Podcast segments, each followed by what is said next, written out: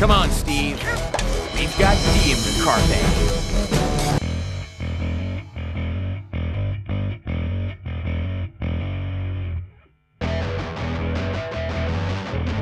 Failure is not an option. It's a problem of motivation, all right? Boy's got a mouth like a cannon, always shooting it all. Yeah, something like that. It's the good stuff. And here we go! Shake it back! Does that feel good? Yeah, it rhymes. They're both verbs. It's awesome. So listen to that. Welcome back to another episode of Strictly Outside the Lines, where we talk about all things that pertain to living a life different than the norm, outside the norm, against the status quo, shall we say. And within that, there are so many different concepts and ideas to tackle, and it's hard to choose ever just one specific idea. So kind of bounce all over the place. But this time I wanted to talk about leaving a legacy and what that means. But before I do, you know, I want to hear from you. I want you to think about it. What are your thoughts about what a legacy means? What does it mean to leave a legacy? How does one go about leaving a legacy? If you could choose to leave a legacy, what would that legacy be? And when do you want that legacy to take place? You know, the reason why I'm thinking about this recently is just because as changes happen in life, and as we go through life and there's different events that take place, the more people I meet, the more people I speak to, the more stories I hear. And I absolutely love hearing stories from people and, and sh- hearing what they're working on, sharing interests with them, sharing resources. I mean, just today I was at Trader Joe's doing some shopping with my, my two younger ones, my two youngest, I should say. And as we were getting ready to, to check out, I'm, I'm in line behind somebody else who's getting checked out. And then the lane next to me opens up and the guy motions me over. And so I go to him and he starts talking to me, asks me how my day is going. And in general, people at Trader Joe's are, are amazing people. Like, they're just very nice, very friendly, always happy to chat. And they actually train them that way. There, there's a study done about it, and that's part of their training.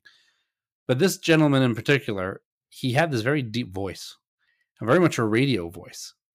And so I said to him, I said, you, I bet you get this a lot, but you know, have you ever thought about a career in radio? You've got a great voice for that. And he laughed. He said, I actually, I get it all the time, but I, I never tire of hearing it. And then he continued, I'm actually really interested in getting into the voiceover career, the voiceover industry, becoming a voiceover artist. Now, my brother worked in the entertainment industry, still does, but he worked in the entertainment industry and he has connections within the film industry and T V and, and music and whatnot. And so there's a potential of connection. But what fascinates me about this is seeing this guy who, here he is, he's working at Trader Joe's, making a living, paying his bills with this passion on the side of becoming a voiceover artist. Now, if I can connect him to somebody he's looking for, who could potentially help him, empower him, help him to achieve those goals, that would be amazing. And all I've done is reached out to a couple people and, and put him in touch with somebody like that. If that's all it takes from me to be able to help him live his dream, that's an incredibly easy step to take. And yet it could impact generations, because here's another person who could then be living life according to the way he wants to, living life outside the lines, living life by design. And all because he said hello to me in Trader Joe's and I connected him with a potential resource. And sometimes we say, well, you know what, if I don't have any connections in the entertainment industry, you know, what was to say, I, you know, nothing good, nothing would have come of it. Well, that's not necessarily true, because you never know who your connections connections are. And as long as you're willing to share a short note with somebody, put out a message, or LinkedIn, your Facebook, your Instagram, your WhatsApp status, whatever it may be, you never know what could come of it. But what does this have to do with legacy? Well, let me rewind a couple of years back. Um, The last conversation I ever had with my father of blessed memory, actually the last conversation I ever had with him in person, was it was a very strained conversation. He couldn't really talk very much. And me being the deep thinker that I am, I decided to have a conversation with him about his legacy. What did he want his legacy to be? Because this was a somebody who, you know, he worked, spent forty-five years of his life if not more than that, dedicated and devoted to healing. And the connection between your mind, your spirit, your soul, and your body. And it wasn't all his own ideas. This was stuff that was coming from Torah, from Hasidus, from Kabbalah. And he spent forty-five years of his life trying to put together in some way or another all this information from thousands of sources so that people could understand it and utilize it and heal. And it's funny because while I never thought I would end up in the healing industry, that's very much so where I am going now. You know, I've got my regular day job, but then I've got the projects that I'm working on on the side. I've mentioned the, the ranch and the homestead before. Uh, a big project I'm working on now, I'll give you a little glimpse into, is within the, the realm of suicide prevention and mental health. And so there I was having this conversation with him, and I asked him, you know, what do you want your legacy to be? And for him, what he really wanted it to be was that people should be living a life in one with God, in tune with God, and that they should see that everything that we need to live a successful, happy, healthy life comes from God. And so that was a legacy that he wanted to leave behind. And for quite a while, I was actually, you know, actually for the first year after his passing, because he passed away not too long after that, a couple months after that. For the first year after that, I was trying very hard to live his legacy. You know, this was his parting wishes. This was his dying wish. This was his the legacy that he wanted to leave behind after he died. Now, in many ways, he accomplished a lot of that while he was alive. Yet at the same time, he wasn't really able to accomplish as much as maybe he could have, or maybe he did actually accomplish exactly what he needed to accomplish. But in reality, so much more could have been done, should have been able to have been done. And there were challenges that were faced along the way. So here I was spending the year after his passing trying to figure out, how do I do this? How do I live my father's legacy? How do I help his legacy stay alive? Well, it took about a year to realize it. But then I realized that that wasn't for me to live. His legacy was his legacy. And his legacy is left behind. Now, his legacy continues on in his kids and the people he impacted and the work that he's put out. I've got binders filled with his work. I've got external hard drives filled with his work. But to many, you could look at that and say, and again, this was the approach I had for the first year or so, you know, that because he died, therefore, his legacy was done. And it was only that which he created up until that point. That was his legacy. And it was one way of looking at it. Now, he was not a man of great wealth. Um, he was a man of many challenging friendships. Some lasted, some didn't. Um, everybody has their struggles, and everybody has their reasons for their struggles. And uh, God puts things in our path in a certain way to be fulfilled as they should or or not. But at the end of his life, this is where things were. Something, a project that he had been working on for forty-five years, multiple projects really, but the one core underlying project for forty-five years of enlightening the world and educating the world on the potential for healing between the body and the soul. And here I was with all of his work, his life's work essentially, trying to do something with it, but not being able to because it wasn't my legacy. It wasn't what I wanted to do. I was trying to live somebody else's legacy. And for whatever reasons there may be for that, I'm sure a mental health professional or a therapist or psychologist would love to dissect this and try and understand it, why it wasn't. They're probably going to point to, oh, you've got issues with your father, and that's why you felt you need to connect with him. And I've been very open and honest with the challenges that I faced. But it did come to the point where I realized, like, this was not for me. I couldn't do this. It was not for me to live his legacy. I have to live my own legacy. And that's a thing to think about. Legacies are oftentimes thought about as things that happen once a person passes away. Whether it's financial legacy, whether it's a creative legacy. Think of people like Bob Ross. I think that's his name, right? The famous painter. His legacy is one of creative art. Soothing videos. That's his legacy. Then you have individuals with great wealth who left behind an immense amount of wealth.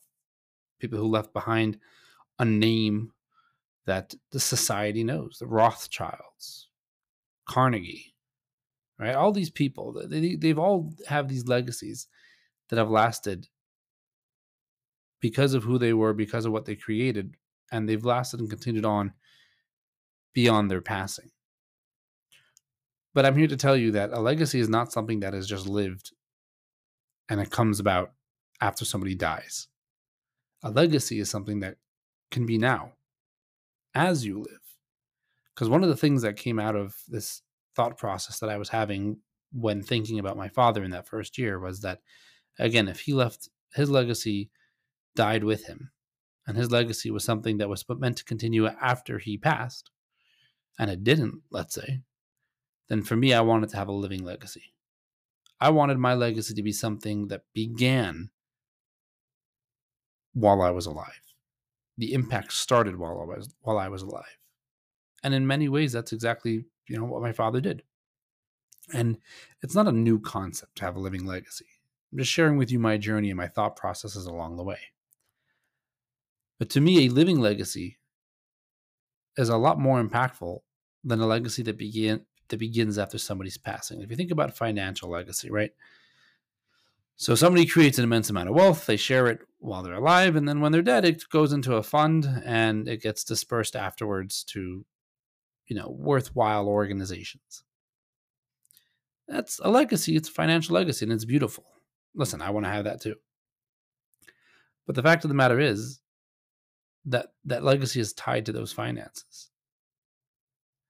Now, what about how that person lived their life? Do you need to have great finances to leave a legacy? Not necessarily, because financial legacy is, is one form of a legacy. But if you start living your life in a way where you're constantly and currently impacting people, changing lives even now, that's a living legacy. Because you can start to see a return on your investment even now. By doing simple acts of kindness, simple acts of goodness. By saying hello to that person in Trader Joe's. By making that connection. And the thing is, it really is as simple as that. It's as simple as a connection.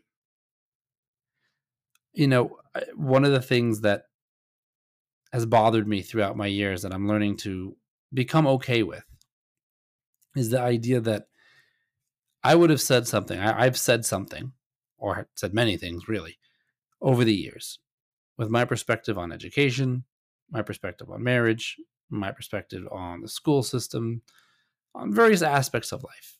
And they seemingly fell on fell upon deaf ears. And recently it's come to light that, you know, these are things that, yeah, the, the big names in the industries are talking about it. A specific example, I don't remember exactly how many years ago. I could try and figure out the math. I'm gonna I'm gonna go with a number around eighteen. Let's say eighteen years ago. Um, I was a student in high school, I think. I think it was eighteen years ago. Point is, when I was a student in high school, I was in a, a certain circumstance where I was in the classroom. It was an Orthodox Jewish religious high school, and in the class we had three types of kids in the class. We had those who were the really bright kids, the very learned kids. You know, the ones that were excellent students, well-behaved, you know, they, they were going to go on to be the next generation of rabbis and leaders within the community. Then you had those who were kind of like the at-risk kids, the ones who really had no interest in being there, or for whatever reason, they had no interest in religion. Um, they were the special projects of the, the principals and the heads of school because, you know, you've got to save a soul. If you can save a soul, and for whatever reason, saving a soul meant keeping them religious, Uh, then you, you've done a great thing. The problem was that the majority of us were exactly in the middle. We were neither here nor there. We weren't the best and the brightest. We weren't the most learned, but we also really weren't at risk. Like, none of us were ever planning on not being religious. It's just we were somewhere in between.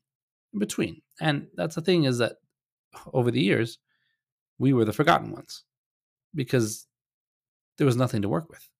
There was no need to work with us because, oh, well, we were safe. At least, at least we're safe where we are.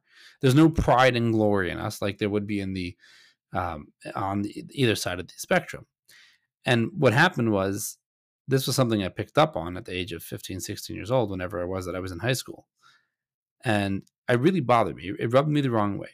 not so much for myself. I mean, sure, for me was one thing, but I always cared more about other people. And I saw that my classmates were suffering. And so, I, you know, it's funny. If, if any of my classmates from back then are listening to this, tell me if you remember this story. And actually, I'm really curious to hear your perspective on it. But what happened actually a number of times was in the middle of class, the the teacher, who also happened to be the principal, would say something, and I just I, I would just have enough. And I wasn't getting it. I, whether it was I was trying to answer a question and he wasn't answering it, or other people were asking and they weren't answering, getting their questions answered, whatever it was. I basically, and I very vividly remember this, I, I stand up in the middle of class and I start shouting at my teacher, which again, mind you, in, in our circles, like that's not something you do. You don't disrespect the teacher like that. You don't shout at them in front of the whole class. Like that's really, it's a really serious, serious, uh, you know, transgression. But this is what I did. And I basically said, what about us middle people? When are you going to start paying attention to us? And, I, you know, I remember shouting this at him, and I stormed out of the classroom and I went up to my dorm room because at the time I was dorming. And I basically spent the rest of the day there. Um, and then as I was coming down for dinner, um, I run into the teacher, again, who was also the principal of the school. I run into him in the yard and he says, "What was going on? Talk to me. What, tell me about this." And to his credit, he actually did this. He took time to listen. And I told him, I said, "Here's the thing. You've got the super bright kids, and you've got the kids who are the at-risk kids, and you've got all of us in the middle, and nobody pays attention to us because, you know, there's no guts, there's no glory, there's no fame. There's, there's nothing there's nothing glamorous about it. Just we're, we're the average kids, and there's no risk, and there's no reward." And to his credit, this principal actually listened. Um, and I do remember that following that, he, he made an extra effort to pay attention to those of us in the middle. But we go through our life, and we have these These times where th- these moments in our life that could point us in one direction or the other, that could make an impact not just in our lives, but in the lives of others. Now, I, again, I don't know what came out of that. I know what that did for me. It taught me that back then, it taught me that I could stand up for what I believed in. It taught me that there will be people who will listen, and then there will also be people who won't. But in the long, in the long run, in the grand scheme of things, I don't know what that did. But this is part of my living legacy. Now, it is my greatest hope and desire that that inspired some others to be able to do the same, or to communicate, or to at least stand up for themselves. And in the years since, I did have one or two people reach out to me and remind me of that story and tell them what it meant to them. But the point is that as we go through life, there are these moments when we have a choice to, to make. We can choose to do what is right, choose to do what we believe in. We could choose to skate by. We can choose to pursue challenges, go after the hard things, and create a legacy with that. Now, right, right now, I'm not creating a financial legacy. I'm not creating an artistic, creative legacy. I mean, listen, maybe th- this podcast is part of that. It's part of that legacy. Who knows what, what people are going to be listening to in ten years from now if somebody stumbles across this and decides that this is what they needed to hear all along. But all these things add up to it. They create your living legacy. When you stand up for somebody, when you share your thoughts and your opinions, and you stand up for what needs to be stood up for, that's part of your legacy. So why did I bring that story up? Well, because recently I was listening to a podcast, amazing podcast, and I absolutely love the host and, and what the work he's doing, the great work he's doing. And he was interviewing another gentleman who I actually had the fortune to to speak to recently about mental health. And they were essentially going after this with the, within the educational system. And they highlighted the same exact thing. Now, again, eighteen years ago when I said this, the principal heard me, and that was it. Life went on. Now, these two people who are both fairly well known, um, we're talking about this very same concept, and it's getting a lot of attention.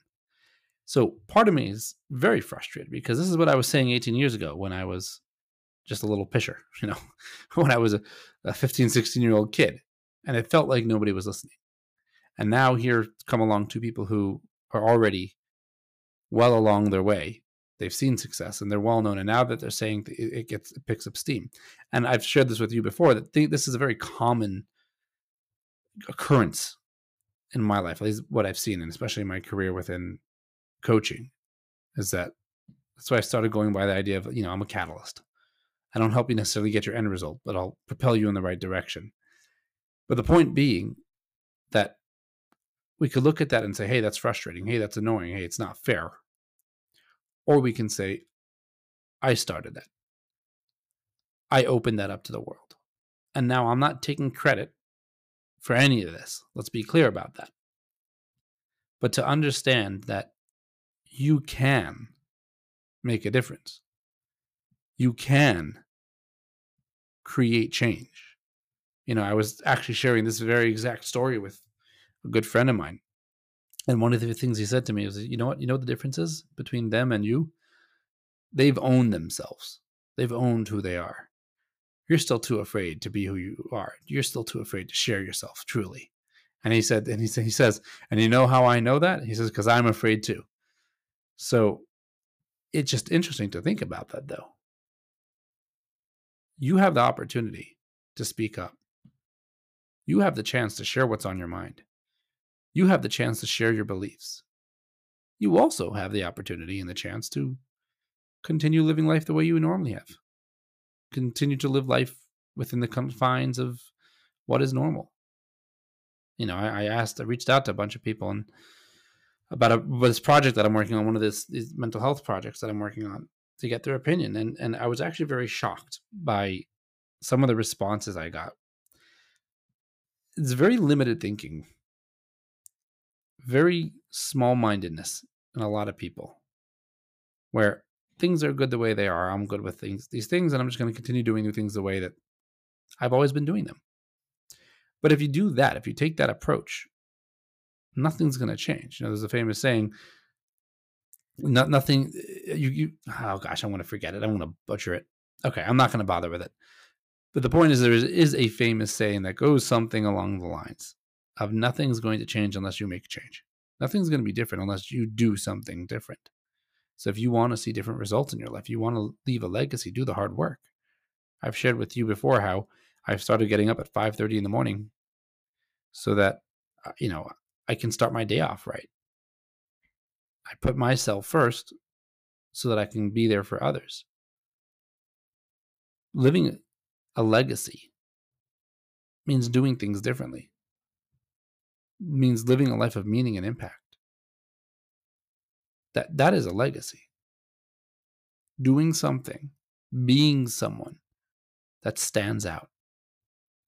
You know, I could leave one hundred thousand dollars behind after I pass away. That could be my legacy, my financial legacy. It's not going to stand out to anybody. When somebody leaves one hundred million dollars behind, that stands out. Why? Because it's a lot. You can be that individual. You can be that living legacy. You can be the person that people point to and say, wow, look at that. Look at him. Look at what they're doing. You know, I've been doing a lot of research into suicide prevention and mental health. I've been exploring trauma, and I'm trying do, doing my best to understand it. And I've come across Doctor Gabor Mate, and I know I'm I'm a little bit late to the to, to the bandwagon, but I've been really exploring what he teaches. And he's got a great book out. If you don't have it, I highly suggest getting it, called The Myth of Normal. Doctor Gabor Mate. I'll put a link in the description. And it's fascinating how he talks about trauma and healing. And he talks about healing being not something that it's about fixing, fixing what's wrong. Healing is about becoming whole again, becoming who you are. And I was speaking to a handful of people about this recently. But that's what it is. This is a man who is a living legacy. He's a living legacy. He's leaving, when he passes, after one hundred twenty years, he will have left behind a legacy, but that legacy started from when he was alive. Doctor Edith Ager, an, uh, a woman who's pretty much called the, the female Viktor Frankl.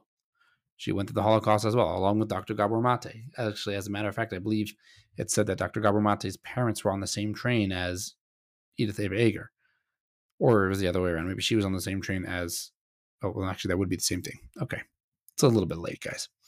Anyway, the point is, these are two individuals who are living a legacy because of the work that they're doing now.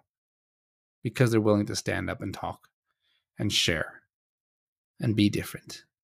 There are people who, on a smaller level, are living a legacy so that when they pass, they'll be leaving behind a legacy. You know, we're coming out of the Memorial Day weekend, and it's interesting because, you know, I'm very blessed to know a number of individuals who are military or former military. Um, and one of their greatest frustrations is when people wish them, you know, happy Memorial Day, and, and they thank them for their service. And without fail, these all these gentlemen, they all say the same thing. What, what are you thanking me for? This is not about me. This is about those who didn't make it home. Memorial Day is about those. It's a memorial, in memoriam, for those who didn't make it. Those are the ones that you need to be thanking. Those are the ones who paid the ultimate price. Their legacy is really in their passing. But these gentlemen that I know, they're working right now on creating a living legacy, a legacy in their life, through simple things such as reaching out to others, reaching out to other military members, reaching out to other individuals, and just giving them a kind word, giving them a kind gesture, doing something good for somebody else. That's a living legacy. So I want you to think about that. I want you to take some time to think about your life right now. Are you simply living life? Are you going through day by day the status quo? Listen, I don't, you hate me for it.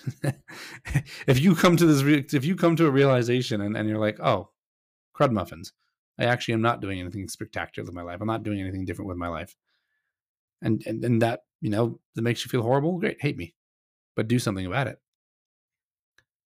If you're not doing something special with your life, if you're not doing something different with your life, if you're living the same cookie cutter life as everybody else, hate to break it to you, you're not living a legacy, and you're not going to leave behind a legacy.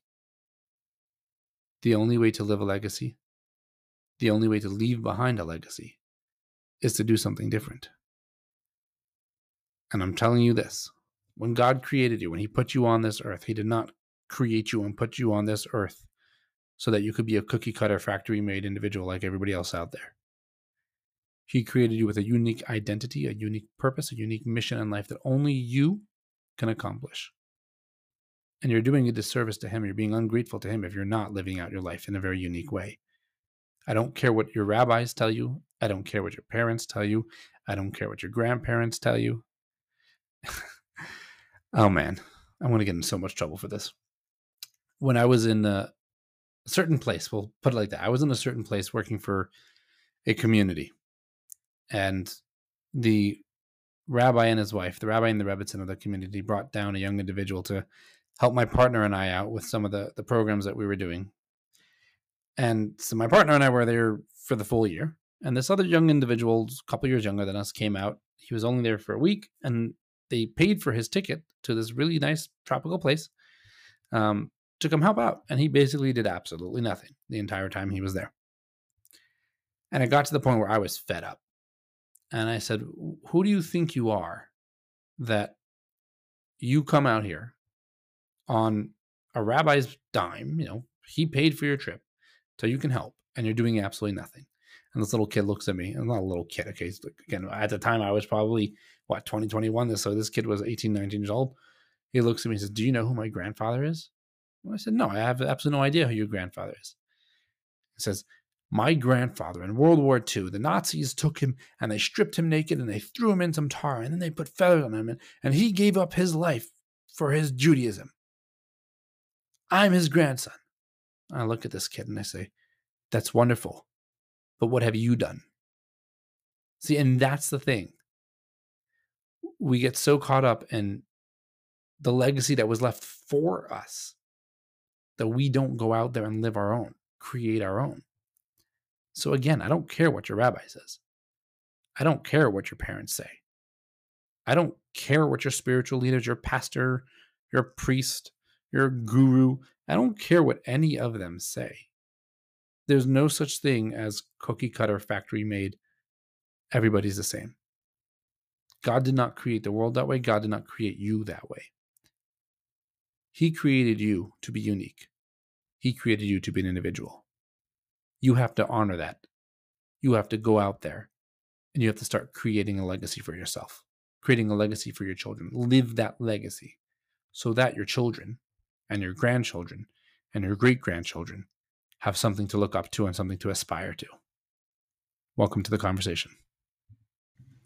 If you enjoyed this episode, it would mean so much to me if you would let me know by hitting that follow button and the notification bell so that the next time I release an episode, you'll be notified and you'll be able to listen to it.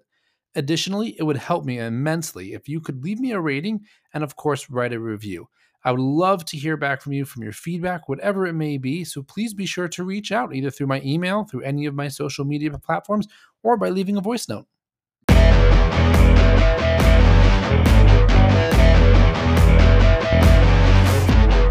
I'd say that was a pretty successful broadcast.